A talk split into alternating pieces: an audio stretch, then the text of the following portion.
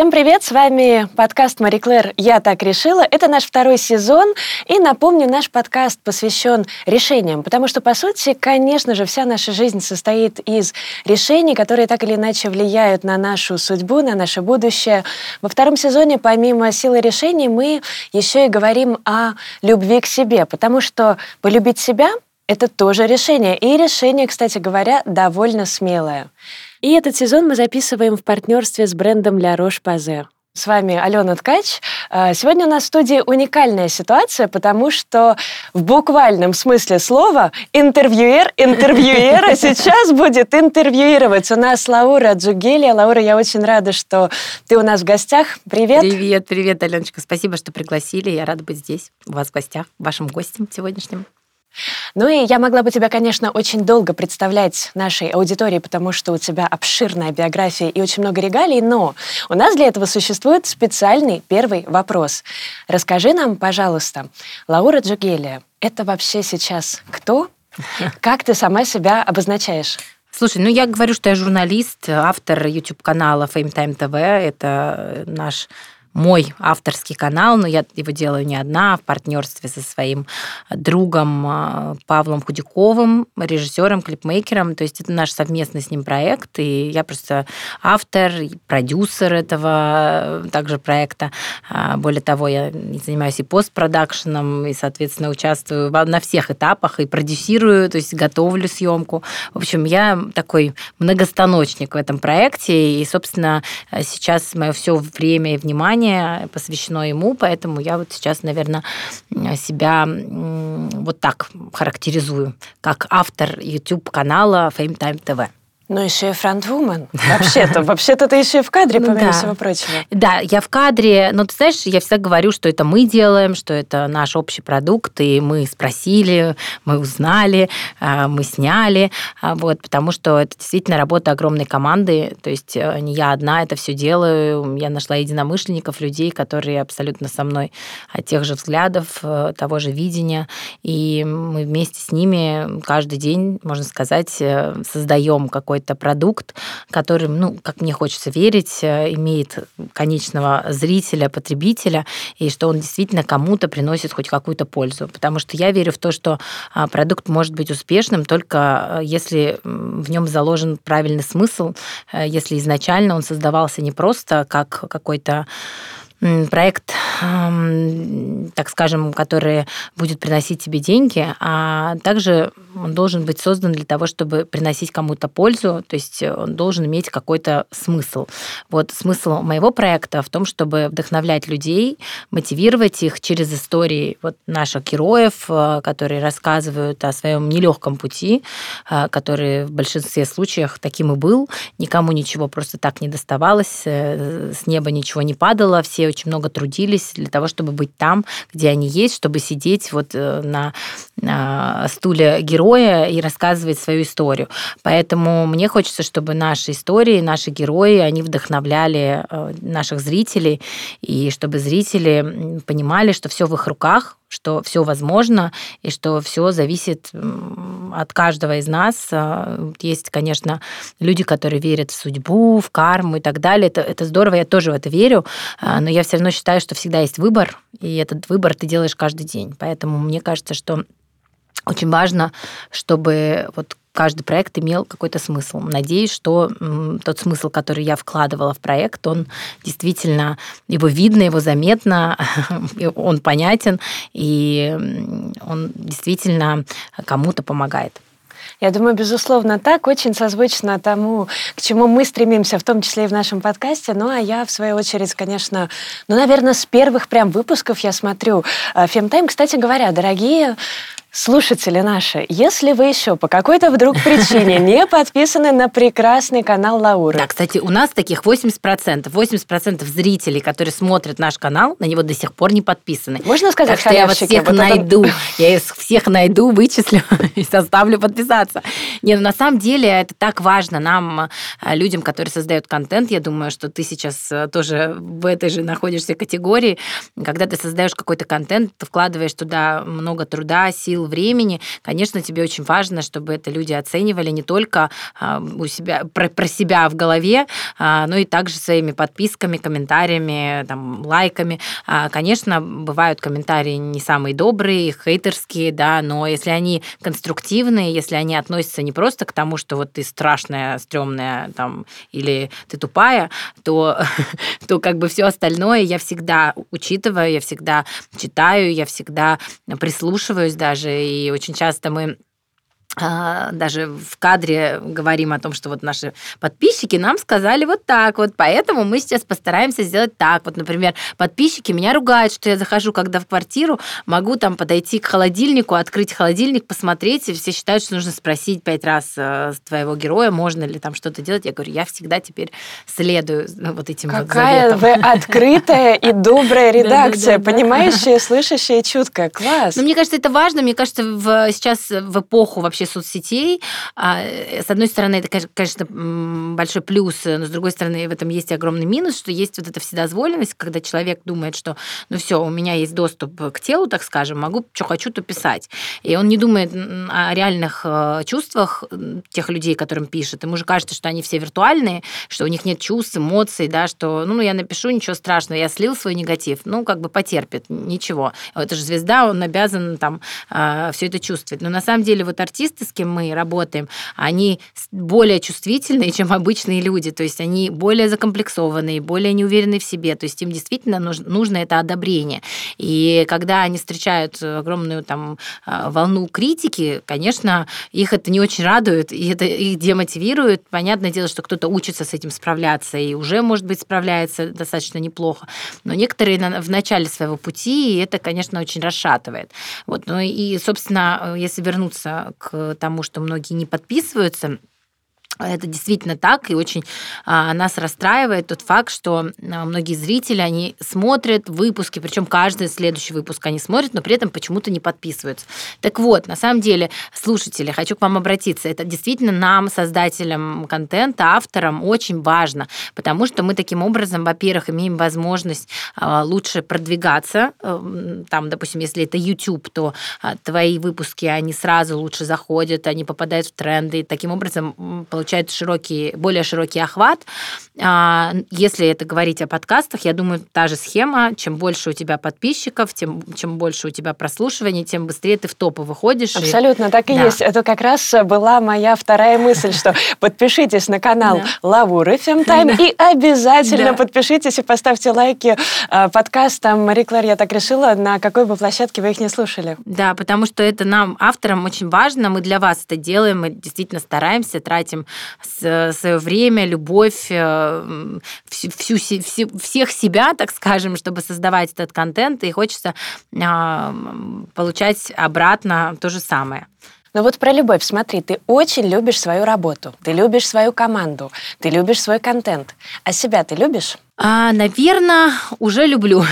наверное, уже больше люблю, чем раньше. Раньше у меня было много к себе вопросов, но мне кажется, Раньше что... это когда? Какой горизонт? Год назад? Да нет, ты знаешь, не год назад. Мне кажется, что у меня как раз такое принятие себя произошло после того, как у меня появились дети. Мне кажется, что вот дети меня очень сильно поменяли. А, я как-то меньше стала зацикливаться на себе и на своих каких-то травмах, э, э, сложностях, трудностях, э, каких-то комплексах. И больше внимания и времени стала посвящать им и думать о них. И как-то мне показалось, что если я не буду для них примером, то кто для них тогда этим примером будет? Если я буду неуверенная в себе, закомплексованная, буду все время переживать о том, как я выгляжу, не знаю, как я, а, какое место я занимаю там в своем рейтинге там, а Скажи, пожалуйста, кстати говоря, эта мысль, она у тебя появилась в голове сама собой, или все-таки с помощью, например, психолога, или ты читал какую-то литературу, потому что э, многие же даже с, появле... с появлением детей не сильно-то меняют свои поведенческие паттерны. Вот как это у тебя произошло? Ты знаешь, мне кажется, просто когда человек в каком-то поиске находится, он в какой-то момент находит какие-то ответы. Я в поиске этом нахожусь, не знаю, лет с 18 своих, может быть, с 19. А, кстати, тогда это уже почти 20 лет назад. А, не так было популярно и модно, как сейчас, да, там заниматься собой, своим духовным развитием, ростом. Вообще, в принципе, любые направления течения считались сектами в тот момент. Да? И когда я, например, начала заниматься кабалой, тогда я считалась просто главным сектантом, и мне говорили, что вы там, наверное, колдуете. Что... Ну, то есть люди не понимают, не знают, что это на самом деле такое. Когда ты начинаешь как бы им объяснять, даешь им книгу, почитайте, поймете, о чем это. Это вот учение духовное, и вот как бы начинаешь им пытаться объяснить, донести какую-то мысль, то ну, у нас народ очень закрытый, особенно он, он, он боится чего-то нового, боится то, чего он не понимает, не знает. Им лучше вот старое, ну точно верное, даже если это уже почти там разрушенное, а, но зато это твое, ты точно знаешь, что оно как бы есть. Зона безопасности. Да, да. Ну, у нас вот абсолютно, у нас люди боятся э, каких-то обновлений, а, они боятся выходить из зоны комфорта, им как бы должно быть точно понятно, что это здесь безопасно. Вот, поэтому когда я стала интересоваться как любой подростковый такой вот возраст, ты переживаешь, ну, у тебя вопросы к себе возникают, вот, а что ты, а кто ты, а кому ты, а вот вообще там, вот что такое любовь, и а, как вообще ты должен ее заслуживать или не должен, или она просто так как бы должна к тебе приходить. Ну, в а общем, а вообще, вопрос, есть ли она? Ну, как бы Главный есть ли она, вопрос да. экзистенциальный да, в том да. числе. Вот, и про это, и про свой собственный путь, и предназначение, потому что у меня всегда этот был вопрос к себе, не знаю, может быть, я какая-то странная, но я всегда задавала вопрос, для чего я здесь, в, этой, в этом мире, сюда пришла, что я должна сделать. И как-то как начинаешь об этом думать, искать ответы, ты ищешь какую-то литературу, которая тебе может эти ответы дать. Вот в тот момент мне очень помогла Кабала, плюс я читала еще какую-то литературу, я даже сейчас уже не вспомню какую, но я была в таком поиске, просто а, каждодневном я хотела, вот мне прям хотелось получить какие-то ответы. И, собственно, я вот как бы с этого начала. А, конечно, как бы поиски ответов, это не значит, что найдя эти ответы, ты поймешь, что это вот они, эти ответы, или ты успокоишься, и все, у тебя все будет сразу вот хорошо. Я как раз хотела тебя спросить, а есть ли какая-то точка, когда ты понимаешь, о, нашла? Нет. Предназначение, вот, вот оно. Нет, нет. Ты знаешь, на самом деле это все происходит в свое время. Вот, э, ну, просто мне кажется, что главное, чтобы был запрос и какое-то действие. То есть не просто ты сидишь дома и такой, вот я бы хотела, и ничего при этом не делаешь. Можно полежать. Ну да, да, да. То есть надо здесь действительно какие-то действия совершать. То есть ты просто, ну, как бы должен все время двигаться, э, узнавать, в общем, Лаура, показывать. Но есть же страх. Но есть же страх, что, например, действия эти неправильные, угу. что ты будешь что-то делать, а оно все не то и ведет не туда и вообще не к тому результату и все это как зря. ты поймешь, туда или нет, если ты не попробуешь? Мне кажется, что э, самое главное это просто пробовать и ошибаться. Ошибки это это самое классное, что может быть, потому что без ошибок ты не поймешь, как бы как надо, что надо. Ну, то есть это твои учителя. Мне кажется, что вообще в любое событие это э, либо событие, которое тебя уже привело к какому-то результату, и ты там сразу достиг чего-то. Либо наоборот, это чему, чему-то тебя научило. Так же, как и люди, которых ты встречаешь, а, а это какие-то учителя твои. Кто-то пришел для того, чтобы научить тебя там преодолевать что-то, кто-то на, просто, чтобы тебя любить просто так, там, не знаю, кто-то, чтобы просто тебе какое-то слово сказать, которое должно отложиться в твоей голове. То есть они все для чего-то нужны. Ты не встречаешь просто так людей. Эти люди, они для чего-то тебе все нужны. Просто иногда как бы ты не хочешь это так воспринимать, потому что тебе, например, больно стало, там кто-то тебя обидел, что-то тебе сделал, но ты любой человек через какое-то время, если он проанализирует, он поймет, для чего этот человек появился в его жизни. Лаур, но иногда эти учителя, они могут так ранить, и они могут сделать так больно, что потом и не собраться. Вот как ты научилась собираться, и как ты м- извлекаешь эти уроки, при этом не разрушая себя и делая следующий шаг? Ты знаешь, у меня был период, когда я себя разрушала. Я рассказывала там в интервью э, у себя же на канале про то, что у меня была булимия, например. Булимия это что? Это как бы пищевое расстройство, при котором ты себя разрушаешь, ты себя ненавидишь, по сути, да, и ты причиняешь себе вред. И мне кажется, что ну, есть люди, а, очень большое их количество, какой-то есть процент людей, у которых вот такая вот психика, который не может сам там, с чем-то справиться, у кого-то какие-то появляются зависимости. Зависимости бывают разными. Это может быть зависимость даже от отношений. Ты не можешь быть один. Ты можешь из одних отношений переходить в другие, потому что ты боишься остаться один. Там алкоголь, наркотики, ну, что, что не очень хорошо для здоровья. Та же пищевая э, зависимость, да. Это, это разные виды зависимости. Просто есть люди, которые э, могут способны благодаря своей психике преодолеть это сами, да, ну, с помощью, может быть, кто-то, каких-то людей, которые им помогают, психологов, э, каких-то, может быть, учреждений, в которые они ложатся. Но это прежде всего твое собственное желание большое, да, как бы выйти из этого порочного круга, а, выйти оттуда победителем. И плюс, опять же, способность твоей психики. Мне просто повезло, а, у меня, наверное, какой-то внутренний был стержень всегда с института. Я помню, что ко мне всегда тянулись люди, в принципе.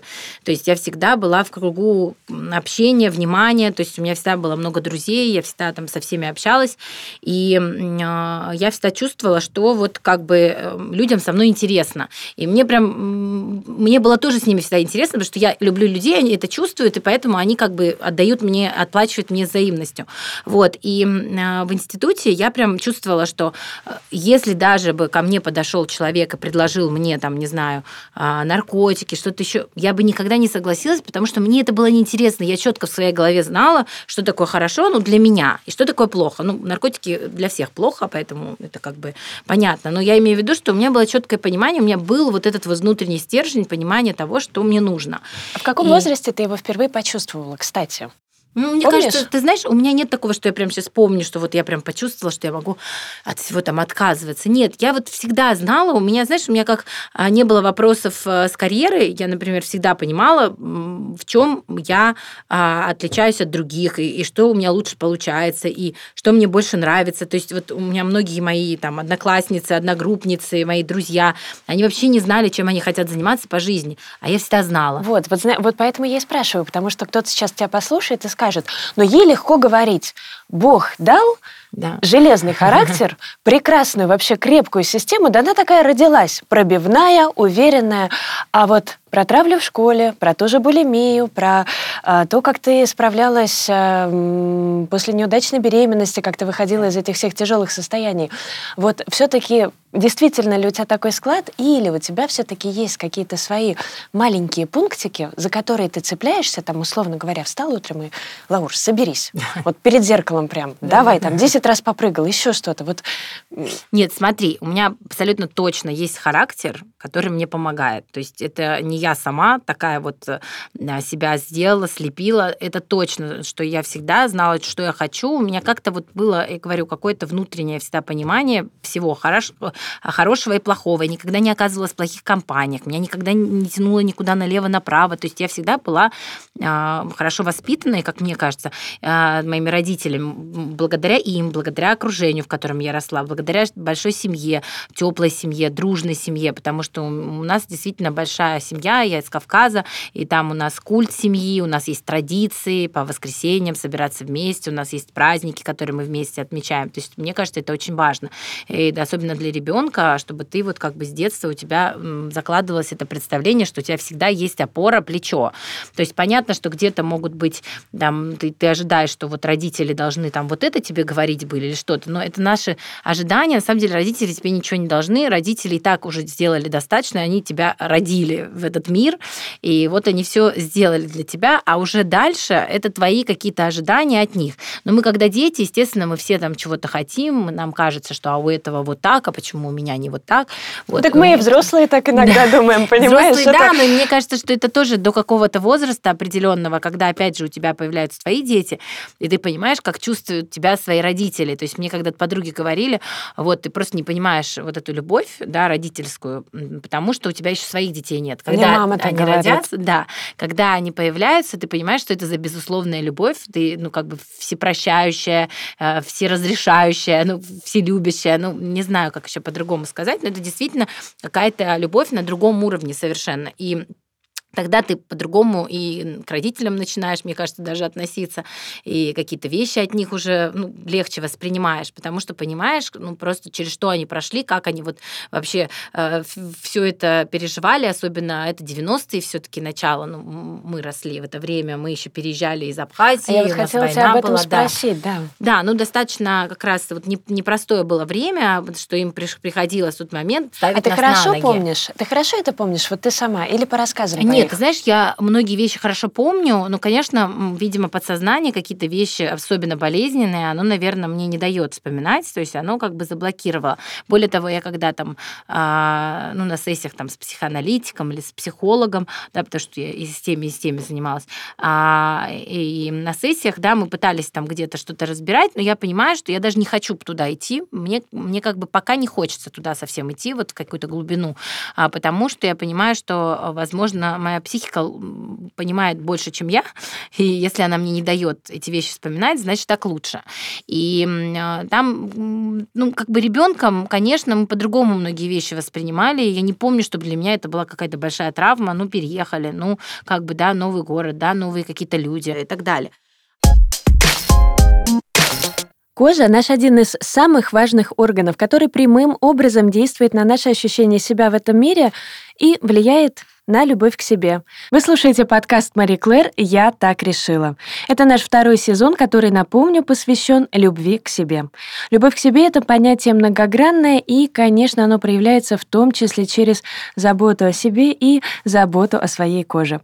В партнерстве с маркой Ля Руш-Пазе мы сделали специальную постоянную рубрику для нашего подкаста и пригласили к диалогу эксперта бренда, профессионального специалиста, врача-дерматовенеролога, медицинского эксперта марки Ля Руш-Пазе Александра Александра Прокофьева, для того, чтобы вместе прояснить все интересующие нас вопросы в области заботы о коже. Александр, рада приветствовать вас в нашей студии. И сегодня мой вопрос к вам об очищении. В чем состоит важность этого ритуала, какие мифы об очищении существуют и что должно входить в ежедневный ритуал очищения кожи утром и вечером? Здравствуйте, Алена, здравствуйте, уважаемые слушатели. Мне очень приятно, что меня пригласили. Для некоторых не всегда объективно, что очищать кожу надо два раза в день. Кто-то это делает слишком много, кто-то это делает слишком мало. А, иногда возникает вопрос, зачем кожу очищать с утра? Типа, я нигде не был. У нас кожа постоянно работает, у нас вырабатывается кожное сало, у нас работает потовые железы, у нас отшелушиваются клеточки кожи, поэтому все это загрязнение, ну, плюс мы лицом все-таки лежали в подушке, и поэтому у нас есть определенное загрязнение, поэтому ритуал очищения кожи утром, он обязателен. Естественно, когда мы говорим про вечернее очищение, то мы смываем то загрязнение, которое накапливаем в течение дня.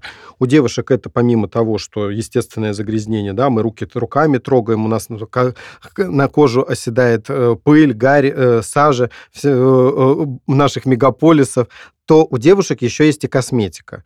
Поэтому, если мужчинам достаточно бывает иногда воспользоваться только одним очищающим гелем, то девушки обязательно еще процедура демакияжа.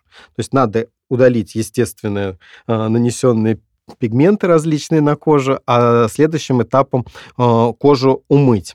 Это обязательно. Нужно помнить о том, что лицо не ограничивается только той видимой зоной, а надо мыть и около прикорневую зону волос, это около ушей и э, так называемое подбалконное пространство по подбородкам. Все остальные средства дополнительные, более глубокое очищение э, с очищающими масками, э, с, со скрабами, оно далеко не всегда нужно, оно нужно в некоторых ситуациях. Об этом нужно помнить. Александр, спасибо большое.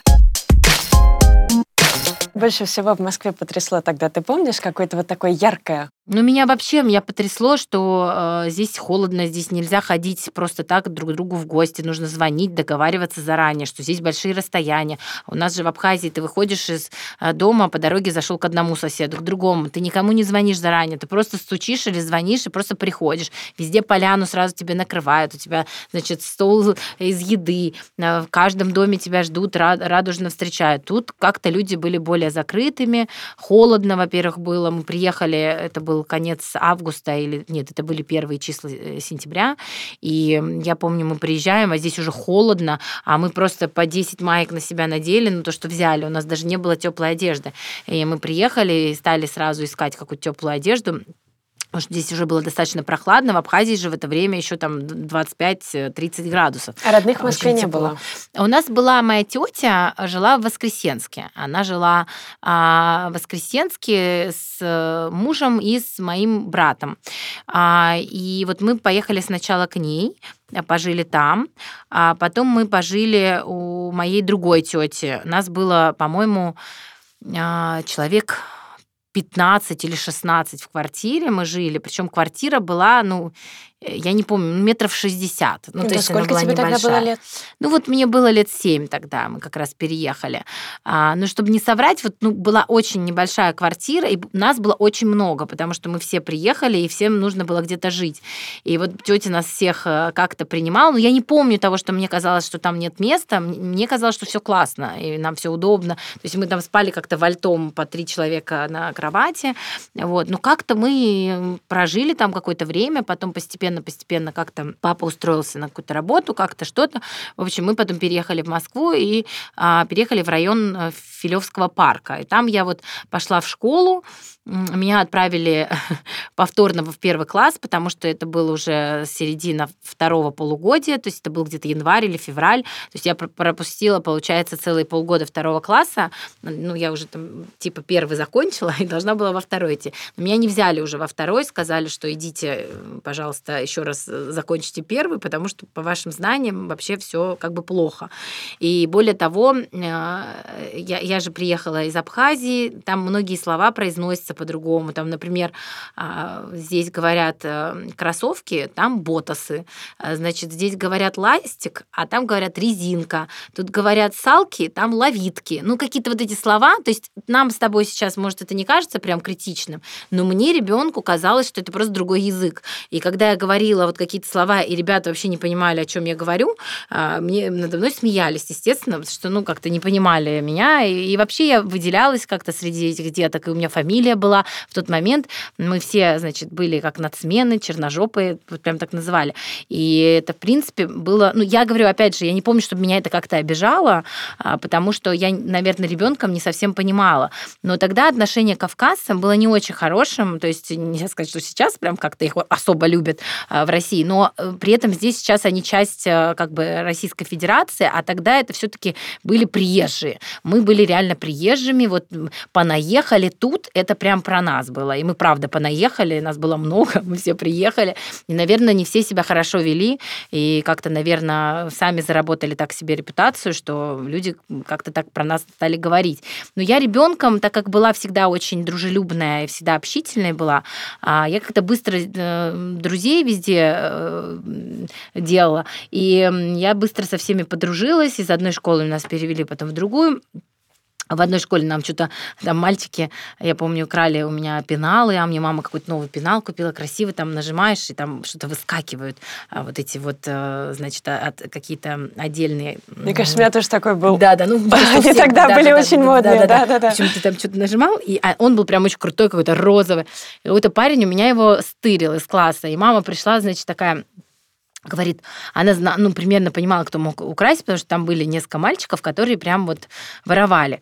И она, значит, сказала, она говорит, вот у нас тут, конечно, полиция, скоро может приехать. Если вдруг сейчас между вторым и третьим этажом не окажется случайно этого пенала, то, наверное, придется, чтобы все-таки полиция, потому что они-то знают уже, кто это, потому что камеры-то стояли, ну, что мама придумала. Короче, мы смотрим, ровно через пять минут там этот пенал нам вернули сразу. Ну да, и мама сказала, нужно как-то поскромнее, поаккуратнее. У нас так там ничего особо не было, мы только переехали. Но все равно мы так как-то Мама говорит, надо еще потише быть, потише. Вот. И потом мы перешли уже в другую школу, и там как-то я быстро адаптировалась, в принципе, потому что уже два года в Москве мы к тому моменту жили, или полтора. Вот. То есть я уже как-то больше э, понимала, как здесь все устроено. И, конечно, мне сначала было непривычно, но потом как-то, ну и опять же, мне кажется, потому что ребенком. Вот родители, я не знаю, как справлялись, потому что, мне кажется, для мамы это вообще был огромный стресс, ей нужно было а, как-то вот наладить с нами все это.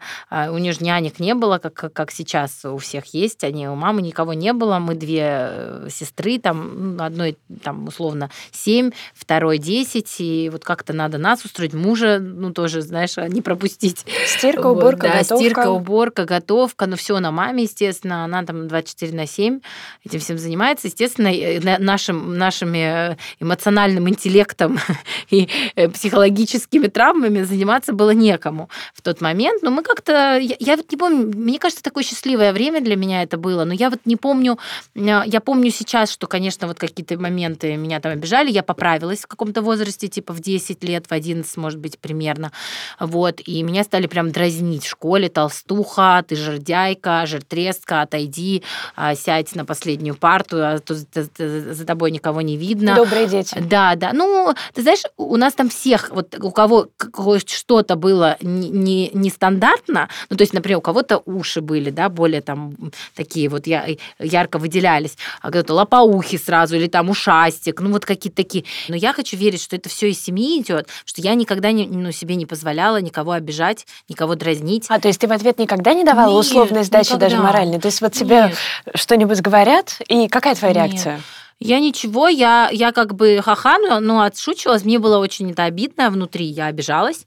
Но я как бы старалась не показывать, я отшучивалась, как-то там типа шутила в ответ. Ну да, ну что делать? Вот как бы два места мне нужно. Ну как-то я, в общем, пыталась пошутить. Но меня это очень обижало, и я как бы, мне кажется, все свои основные комплексы заработала как раз вот в школе, когда меня а, дразнили там. Но на самом деле я понимаю, что я такой одно, одна не была, и что ну, действительно есть просто дети такого типажа, которые вот прям вот могут подразнить. Я говорю, я такой сама никогда не была, я защищала еще тех, кого обижали, я могла еще там кого-то, э, какую-то сдачу дать за кого-то. Вот если вижу, что э, ребенок, например, э, не может ответить сам, я могла за него. Я не позволяла никому других детей обижать, ну, более там, не знаю, беззащитных, что ли, а, каких-то с какими-то ну, условными там дефектами, это нельзя так говорить, что это дефект, ну, просто вот особенность, да, какая-то особенность во внешности есть. Вот у человека, не знаю, там, а, очень большой нос, и ему там, знаешь, носатый, там, иди сюда. Вот так вот. Я думаю, боже, ну он же не виноват, он таким родился, блин. Серьезно, зато у тебя мозгов нет, ну, условно, да, пусть лучше будет у человека более крупный нос, но он зато будет хорошим, добрым, человечным, у него всю жизнь будет здорово. А ты вот такой был злой, у тебя ничего в жизни все равно нормального не а, произойдет. Кстати, вот а про носы, а между прочим. Да. А вот операцию это в итоге, да. операция была сделана. Ну, у меня, кстати, ты, ты помнишь эту историю вообще? Как ты решилась? Как и почему ты пошла вот, на пластическую вот я операцию? как раз э, э, к своему носу у меня не было таких прям глобальных претензий. У меня всегда были претензии к тому, что вот у меня там э, фигура не такая. Мне все время казалось, что вот я недостаточно стройная, худенькая, хотя я потом очень сильно похудела, весила 52 килограмма очень долгое время. Я прям была, ну, как бы очень миниатюрная. Но мне всегда казалось, что все равно я не, не худая, потому что у меня всегда были щеки. Ну, у меня такое строение было лица, и были всегда щечки. Поэтому когда на меня смотрели, не, не, не думали, что я прям очень худенькая. Хотя я смотрю на свои, например, джинсы 24 размера. Я думаю, блин, я носила 24-25 размер. То есть, ну, действительно, а, очень а, маленькая была, но мне казалось все время, что я очень толстая. Ну, видишь, это искаженное после того, как ты был толстым, тебе а, кажется, что ты недостаточно худой, никогда причем. Вот, и я помню, что я просто прилетела в Лос-Анджелес, и я просто попала под волну вот этого вот Голливуда Голливуда, знаешь, когда ты смотришь на всех с идеальными носами, губами, э, бровями, э, щеками, ну, короче, все. Вот ты смотришь и думаешь, боже, какие все шикарные, тебе тоже же надо что-нибудь. Ты сразу хочешь что-то поменять в своей внешности, тебе кажется, что вот это все, вот если будет внешность другая, то вся жизнь у тебя по-другому пойдет. Ну, надо сказать, что я вообще ни разу не пожалела о том, что я сделала свой нос. А, то есть для меня это был действительно какой-то такой важный шаг, этап. И я была, во-первых, довольна результатом. То есть я, например, сейчас смотрю, и, и мне кажется, что а, он сделал все плохо, но в тот момент на фоне моего старого носа это казалось, что просто блестящий, вообще идеальный нос, э, вообще все хорошо. Но потом я поняла, что он делает всем примерно одинаковые носы, такие взлетные полосы, и я поняла, что, конечно, он не особо уделил там внимания и нюансам моего носа, но с другой стороны, я думаю, боже, если меня спросили, вот если бы можно было там не делать и делать, ты бы сделала, я точно бы сделала сто процентов свой нос. А, хотя я говорю, у меня не было никогда какого-то пунктика насчет носа, так чтобы я, знаешь, каждое утро просыпалась с пяти лет и думала, боже, если бы не этот нос, то все было бы классно. Ну вообще такого не было. Ну вот просто попала под какое-то, знаешь, влияние. То есть решилась вот быстро? Всё. Очень быстро, очень быстро и а, вот я приехала условно в Лос-Анджелес э, в декабре, А, операцию я сделала условно в марте или в апреле. Ну, то есть я типа через пару месяцев я поняла, что мне это прям жизненно необходимо. Я, значит, пошла сделала сначала себе виниры, а, ну, зубы э, сначала полечила, потому что у меня всегда была достаточно, ну, достаточно прямые зубы и а, правильный прикус. У меня не было никогда а, проблем с кривизной зубов, но был э, желтоватый у меня цвет зубов. И также зубы были не очень хорошие, потому что после пищевых расстройств зубы страдают очень сильно. И я, соответственно, хотела просто как-то это все исправить.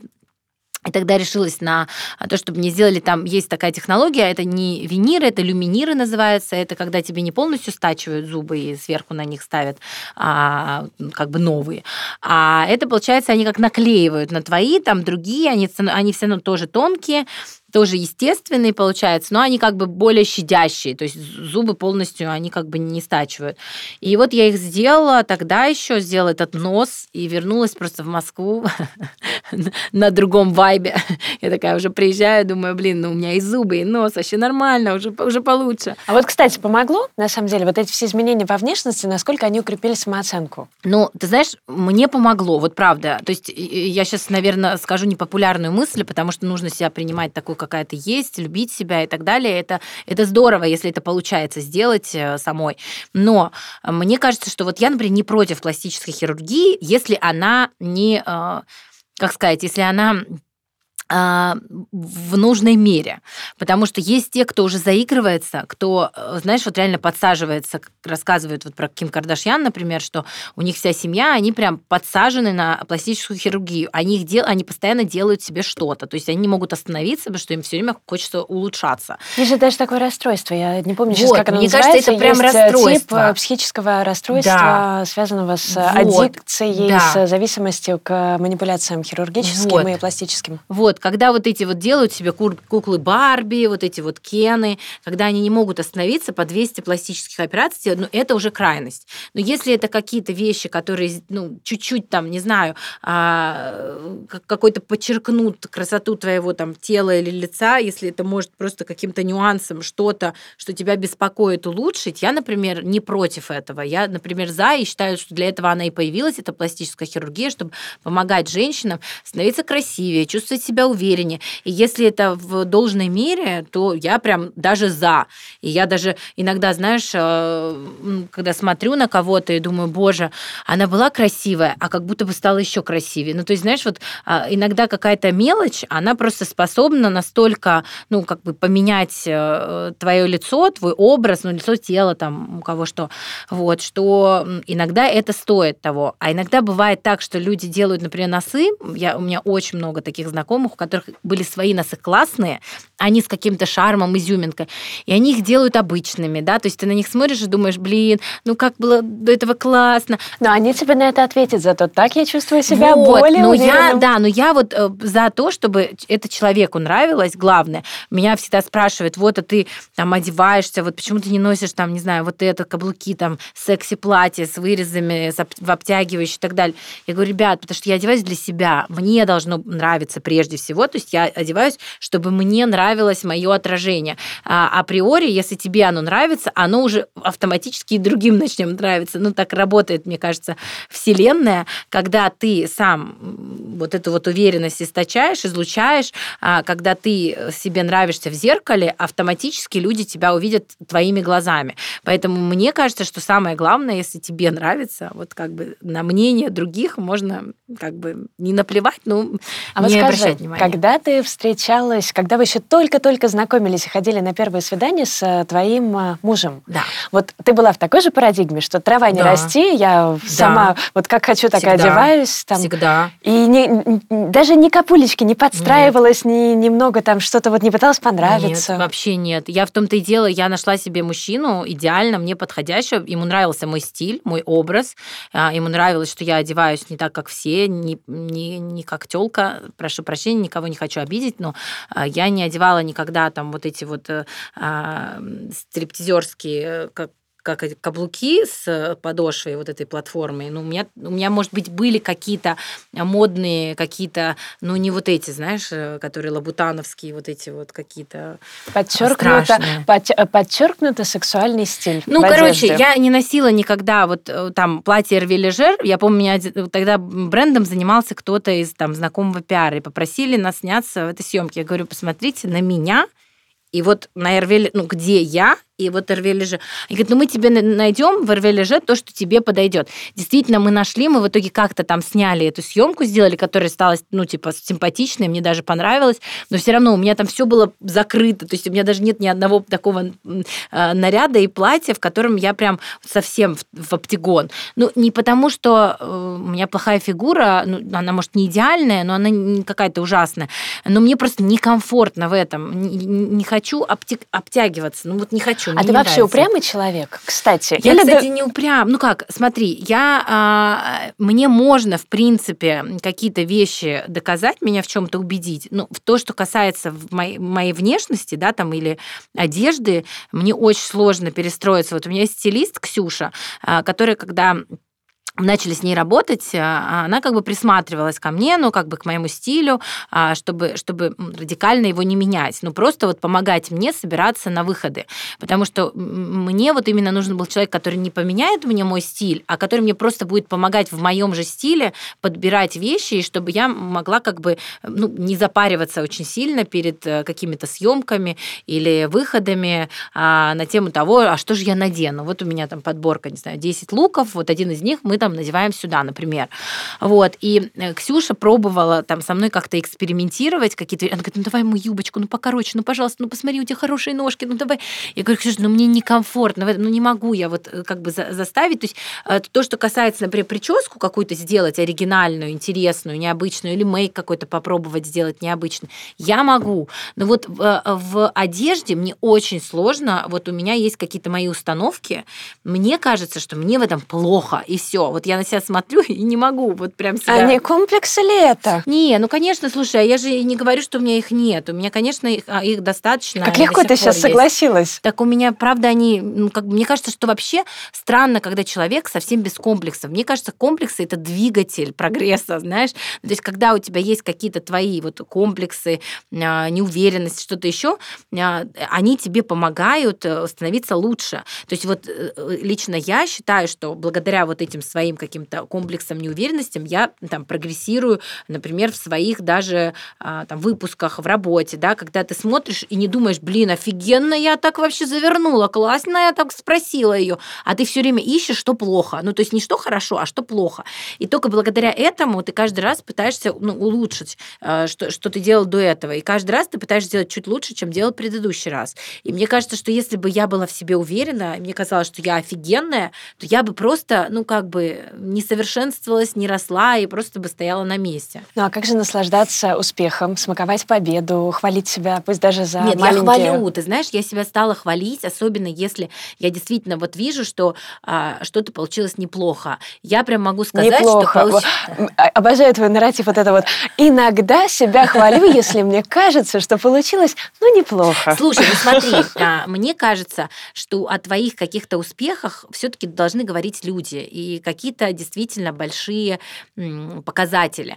То есть, э, когда я сижу и говорю, я молодец, у меня реально получилось там что-то офигенно, ну, мне кажется, меня так, по крайней мере, воспитывали, что это не скромно, что это не скромно, это какое-то хвастовство. И э, ну, я это слышу именно вот так. Может быть, это не так, может, это мои какие-то установки, комплексы, опять же, да, там э, какие-то неуверенности в себе. Но мне просто кажется, что гораздо круче, когда ты сидишь, и тебе кто-то говорит о твоих достижениях, что ты действительно сделала какой-то выдающийся проект, или а, ты сделала, ну, какую-то пользу принесла, что-то важное сделала, а, тогда да, и то, я не могу сказать, что я умею воспринимать комплименты, я скорее думаю, так, человек точно, если он меня хвалит, значит, ему либо что-то от меня надо, либо он просто хочет мне сделать приятное и мне, ну, как бы польстить, а, либо что-то еще третье. То есть, получается, Лаур, смотри, мы вот сейчас с тобой в конце нашего интервью я скажу спасибо большое, дорогая, это было прекрасное, великолепное интервью. Да, скорее всего, я подумаю, что ты, ты просто из вежливости слабости, так сказала. А дальше выйдешь и скажешь, что ты скажешь себе вот после, когда дверь захлопнется? Не, скажешь, какой ужас, какой нет, кошмар? Нет? Нет, так я не скажу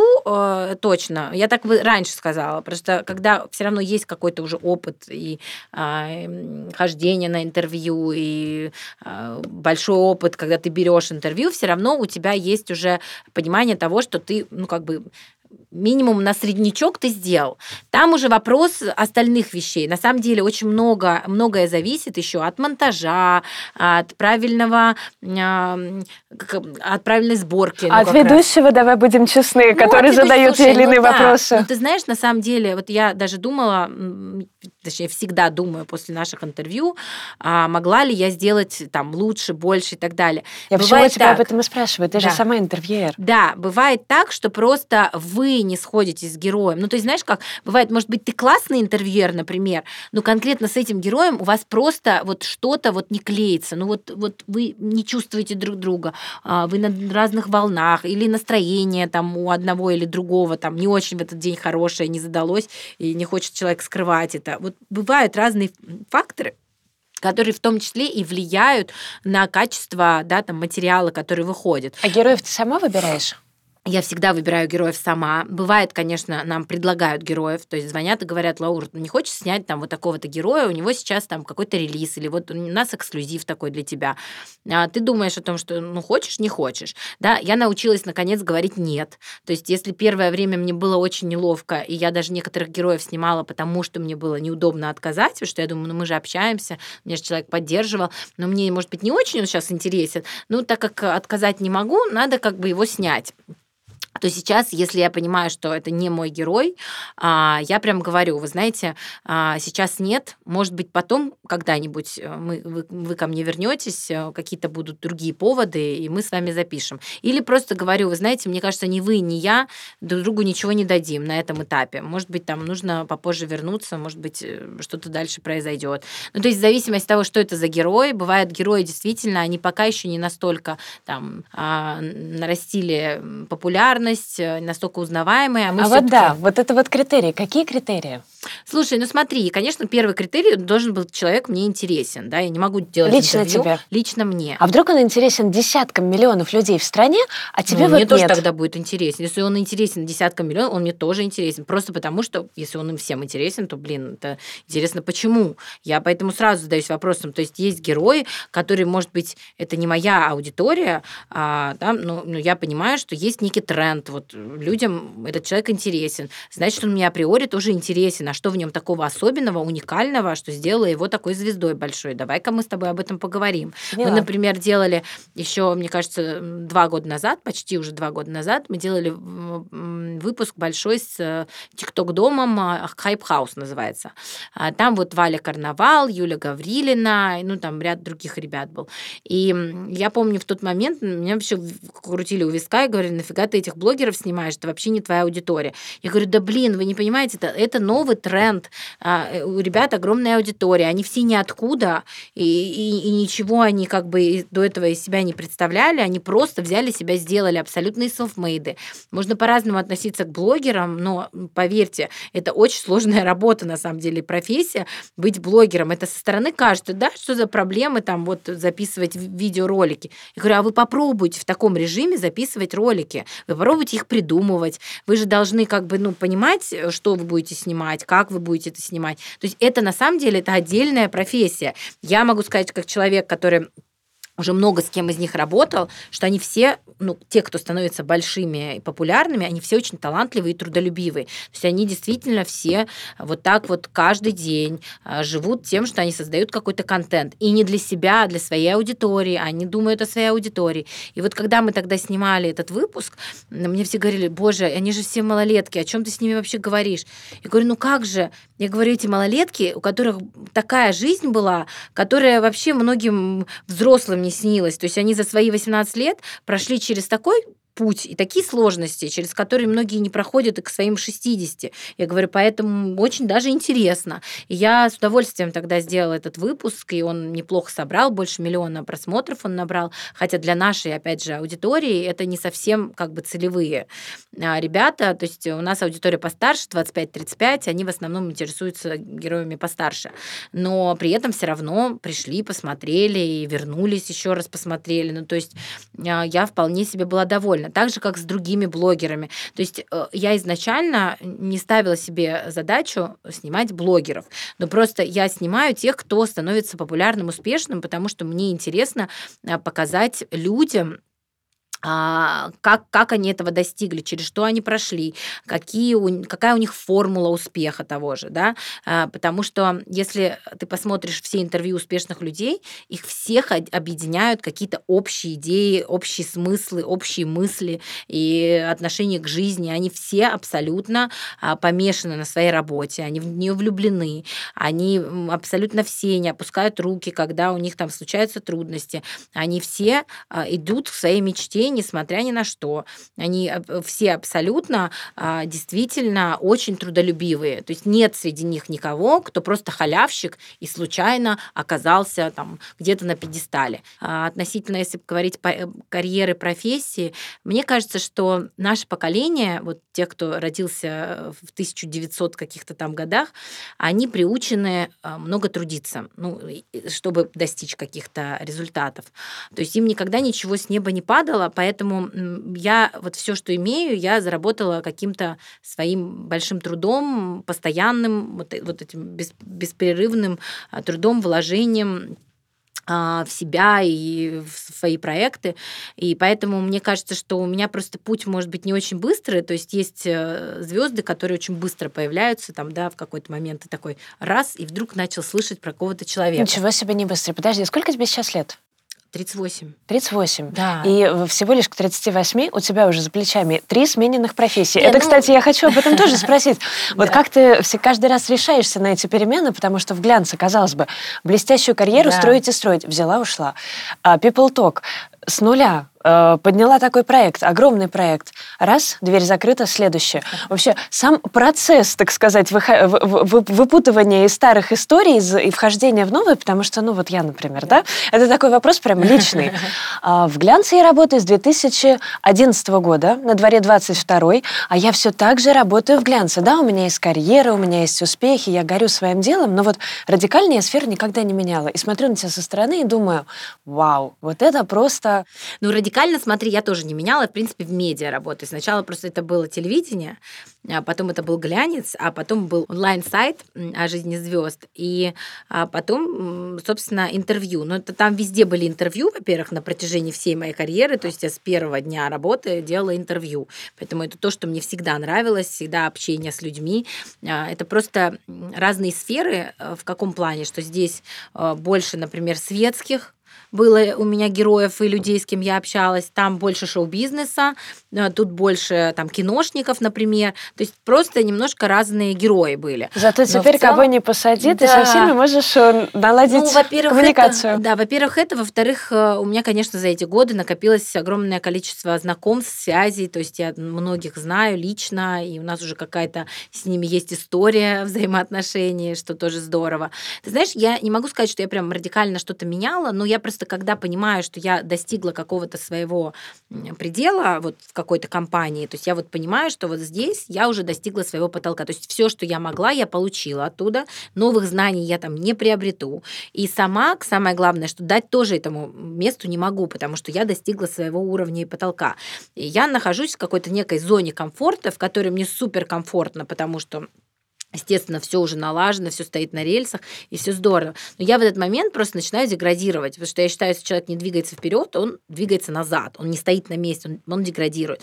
Поэтому я считаю, что всегда нужно выходить из зоны комфорта и бросать себя в какие-то новые авантюры, в какие-то сложные. Ну как вот это на деле? Вещи. Ты встала с утра, открыла ну, глаза ну, от подушки и, и думаешь, что-то мне слишком подозрительно хорошо. Пойду-ка я, пожалуй. Ну, практически так. Подам заявление на увольнение. Нет, знаешь знаешь как, у тебя просто начинается депрессия. Ну как, э, это такое, знаешь, состояние, когда ты а, уже ничего не хочешь. Ну то есть вот как бы ты это все делаешь, но тебе это не приносит радости уже, не приносит удовольствия, тебя это не наполняет. То есть ты не идешь с радостью уже на работу, это, это не делает каждый твой день каким-то уникальным, особенным. И я когда понимаю, что вот наступил тот момент, когда все это уже для меня не радость, тут я уже ничего не получаю, я начинаю искать э, другие какие-то направления. И более того, я когда уходила, например, из Вога, а, все крутили у виска и говорили, зачем, как вообще кто-то уходит из Вога, это вообще невозможно, как можно из Вога уйти, там же все классно, тем более у тебя такая должность, то есть ты, по сути, не так много работаешь, при этом много чего получаешь Тем за более это. в те годы. Это Так же я говорю, жирный жир, Еще какие, я там всего. летала бизнес-классами на всякие Маракеши, четырехдневные э, эти м, пресс-туры, жила в каких-то люксах, перелюксах, ну, то есть время реально было жирным, но, опять же, оно мне не приносило удовольствия и счастья, и я в какой-то момент просто понимала, что все, я разлагаюсь там, мне плохо. И я просто приходила, вот когда я понимала, что все это плохо, настолько плохо, что мне прям а, физически нехорошо, а, я приходила к своим начальникам и уходила. Но меня, мне предлагала Вика остаться в Оге, э, пойти как раз в онлайн, но я сказала, что я не хочу, потому что я к тому моменту просто поняла, что я уже хочу что-то свое делать. То есть у меня уже достаточно опыта, у меня был опыт двухлетней работы в ледниковом периоде на телевидении, и там 4-5-летний, уж там не помню сколько точно, э, в глянце. И такой шестилетний опыт у меня был за плечами, мне казалось, что этого достаточно, чтобы сделать э, какой-то проект с нуля, свой собственный. Я не хотела в тот момент уже ни на кого работать, ни перед кем отчитываться, потому что я в таком графике жила в Канденасте. Канденаст же ну, достаточно такая строгая структура была, в которой ты вот э, халтурить не сможешь, там условно уходить на полдня из редакции на встречи, это не вариант вариант. И я там работала действительно в таком жестком графике, режиме, а, очень уставала, я не, ну, ходила на работу, у меня там какие-то отпуски были, даже, не, мне кажется, не выгуленные, их было много, что я действительно прям работала. И я помню, что я ушла оттуда, и мне прям нужна была долгая перезагрузка, что я, я прям немножко э, подистратилась. И потом, когда я ушла, я четко понимала, что я что-то буду свое, я никуда не ухожу, никому не пойду. Вот, даже, по-моему, были какие-то предложения, но я вообще их не рассматривала. Мне вот хотелось э, что-то с собой, э, ну, что-то самой сделать. И я помню, мы встречались с Катей Мухиной, она тогда тоже была нигде. То есть у нее был такой период, когда она а, как раз тоже ушла из Вога. Мне кажется, это проект была э, дочки матери. Ну вот раз. она еще его... Вот тот период. Не, да, это был тот период, она как раз его только запускала, только у нее мысли об этом проекте были. И мы как бы с ней обсуждали, у нас даже был совместный с ней а, проект, который мы хотели делать, реализовывать.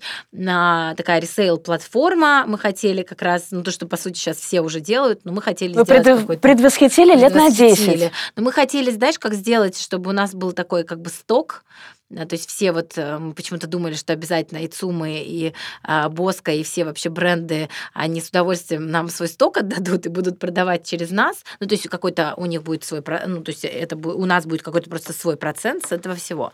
Ну, в общем, у нас была какая-то такая с Катькой мысль, но потом мы что-то решили, что работать вместе, наверное, не очень как бы правильно.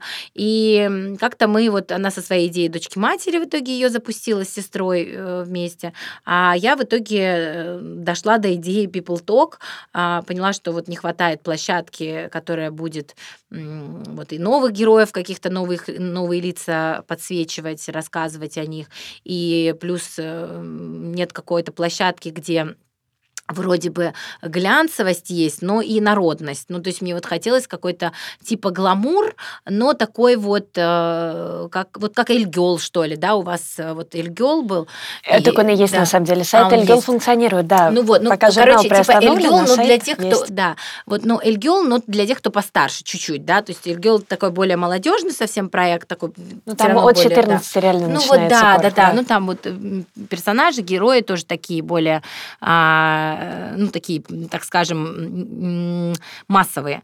А, и вот я хотела вроде как про массы, но при этом, чтобы с глянцевым каким-то флером все это было, при этом со съемками. То есть идея была в том, чтобы каждого героя, что глянец в тот момент, что онлайн в тот момент не делал, он не снимал героев, он просто брал у них какие-то фотографии, ну, максимум там одна съемка в месяц. Мы же делали по 20, а у нас был рекорд там 30 съемок в месяц. Мы снимали просто всех героев, с кем мы делали хоть какие-то интервью, мы делали разные рубрики под каждого героя, от э, бренда недели до девушки недели, парня недели, компания недели. То есть, что у нас только не было. Ну, это, понятно, было сделано для рекламодателя в том числе, чтобы можно было так тоже рекламу привлекать. Вот. Но было непростое, конечно, время, потому что я решила запуститься тогда, когда еще вообще как бы онлайн не особо был в части, никто вообще не хотел из рекламодателей идти в онлайн, то есть тогда все-таки еще глянец был на коне, и весь бюджет уходил туда, и, конечно, нам было очень непросто первые два года. А более того, мы прощупывали сами, не могли понять, как бы, куда нам идти, туда или сюда, и он как-то сам по себе в течение двух лет как-то подоптисался и уже стал более, ну, как бы форматным. То есть мы уже поняли, вот, что конкретно наше, что не наше, но первые два года мы, конечно, просто тыкали пальцем в небо, пробовали все, но благо у нас было очень много вот друзей, дружественных контактов благодаря моим предыдущим работам.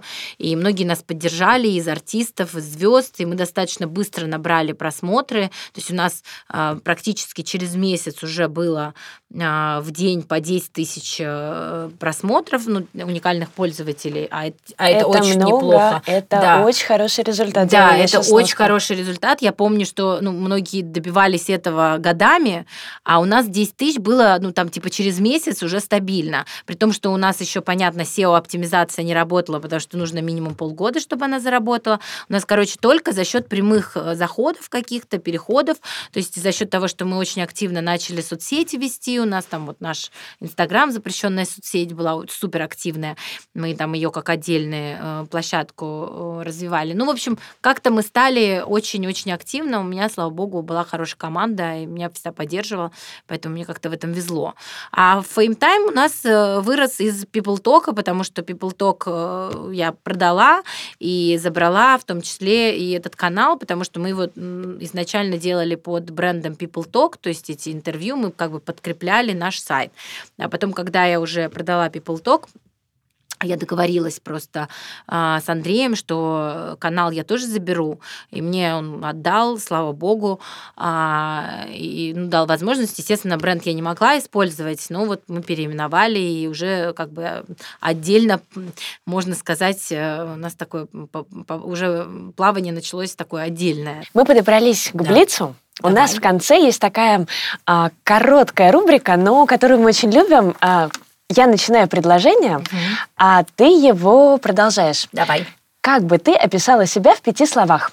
А, добрая, а, милосердная, а, ответственная, а, трудолюбивая а, и энергичная.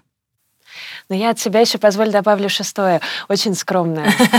Это да, может быть, да. На протяжении всего интервью я думаю вот ровно о том, что ты очень, с одной стороны, открытый человек, но с другой стороны, в тебе огромное количество скромности. Огромное. И высокие очень к себе требования в хорошем смысле. Да, есть такое. А три качества, которые ты ценишь в людях? А, милосердие, а, доброту, чувство юмора. Ну, еще на самом деле я ум очень ценю, когда люди умные. Я это очень ценю. Что хуже? Потерпеть неудачу или совсем не попробовать? Конечно, совсем не попробовать. Мне кажется, вообще неудачи это, ну, как бы нет такого. Просто, ну, да, не получилось, значит, ты просто понял, что вот, вот этот э, вариант не работает, но зато работает какой-то другой. Это как с, с Эдисоном.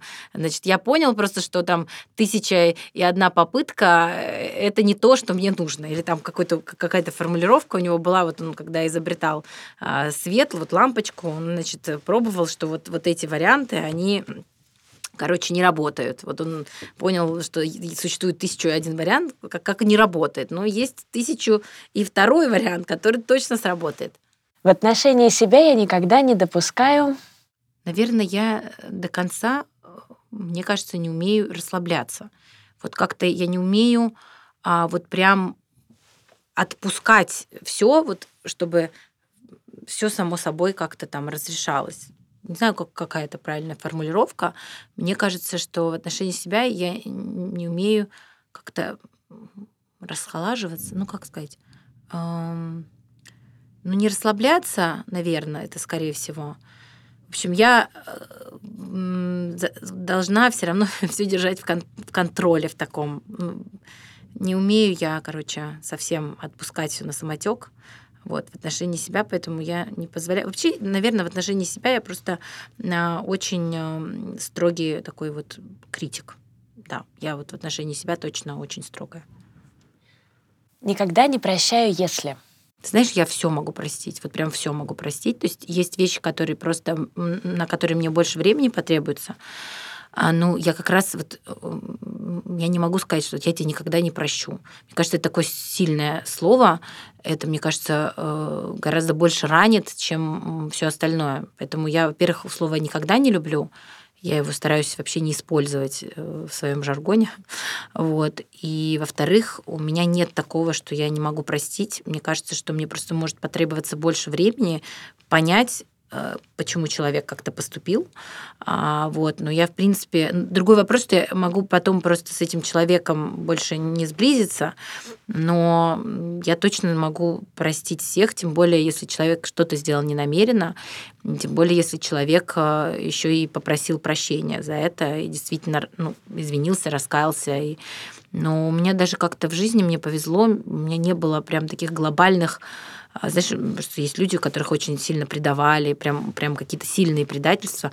Но, конечно, у меня, как у всех, что-то такое было. Ну вот каких-то таких радикальных, которые меня поменяли или заставили меня по-другому относиться к людям, никому не доверять. Ну нет, мне кажется, все люди уникальны, они все разные. А одни так поступают, другие по-другому. Это как, знаешь, говорить, что вот одна национальность, она вот такая, а другая вот другая. Ну нет, везде есть разные люди. Везде есть такие люди и другие люди в каждой национальности. Здесь то же самое у меня вообще есть э, ощущение, что а, все люди, они просто изначально очень хорошие, ну, какие-то вещи, наложенные обстоятельствами, их жизнью, их трудностями, а, всем остальным, они просто делают их не всегда а, очень хорошими для окружающих. Но в глубине души они все когда-то были маленькими детьми, хорошими, добрыми, открытыми, чистыми, невинными. Просто что-то пошло не так. Меня легко удивить. Ой, ты знаешь, меня очень сложно удивить. Да ты что? Меня очень сложно удивить, потому что, мне кажется, э, я уже, э, во-первых, пожила какое-то время на свете, много чего видела, где была, и более того, когда вот э, происходят какие-то из ряда вон выходящие ситуации, когда ты думаешь, блин, ну так не бывает, нет, ну просто это невозможно. То есть я уже перестала удивляться вообще чему-либо, а, потому что люди иногда совершают такие странные поступки, что кажется, что кино а, это просто ну, какая-то очень легкая прелюдия к реально каким-то большим э, событиям, потому что Иногда тебе кажется, что вот сценарий из жизни этого человека, он покруче любого сценария фильма. А, правда, бывают разные истории. Мне кажется, благодаря тому, что я в своей профессии а, встречаюсь с огромным количеством людей, слышу их истории, их биографию, я уже вообще, говорю, перестала удивляться. Хотя, ты знаешь, недавно меня все таки удивили, вот как раз мы снимали нашу героиню с последнего выпуска, Мэри Гу, а, и как раз, э, конечно, ее биография меня немного удивила, но, опять же, ну, насколько она могла меня удивить, потому что я, конечно, много чего слышала уже, и делая выпуски с пацанками, вообще в целом общаясь с разными артистами, э, с разным, с разным, так скажем, путем, вот, поэтому уже, уже не удивляюсь ничему, мне кажется. Лаура, спасибо большое. Спасибо Это вам. было прекрасное, прекрасное время, которое мы провели вместе. Я надеюсь, что у нас обязательно выйдет какая-нибудь замечательная статья в журнале Мари Клэр, и мы что-нибудь сделаем на сайте для того, чтобы развернуть наш разговор эм, еще шире. Спасибо, Спасибо. большое, что вы были с нами сегодня, наши дорогие слушатели. Еще раз подписывайтесь, ставьте лайки, пишите комментарии. Мы этому всему очень рады. И до новых встреч. Спасибо большое, ребят. Действительно, сделайте делайте вот то, о чем вас Алена попросила, потому что, как мы уже это обсуждали, и как мы уже сказали, что это очень важно для авторов, для создателей. А вам не сложно, а нам приятно. Спасибо, что были с нами, что нас слушали. Мне приятно быть вашей гостем. Спасибо.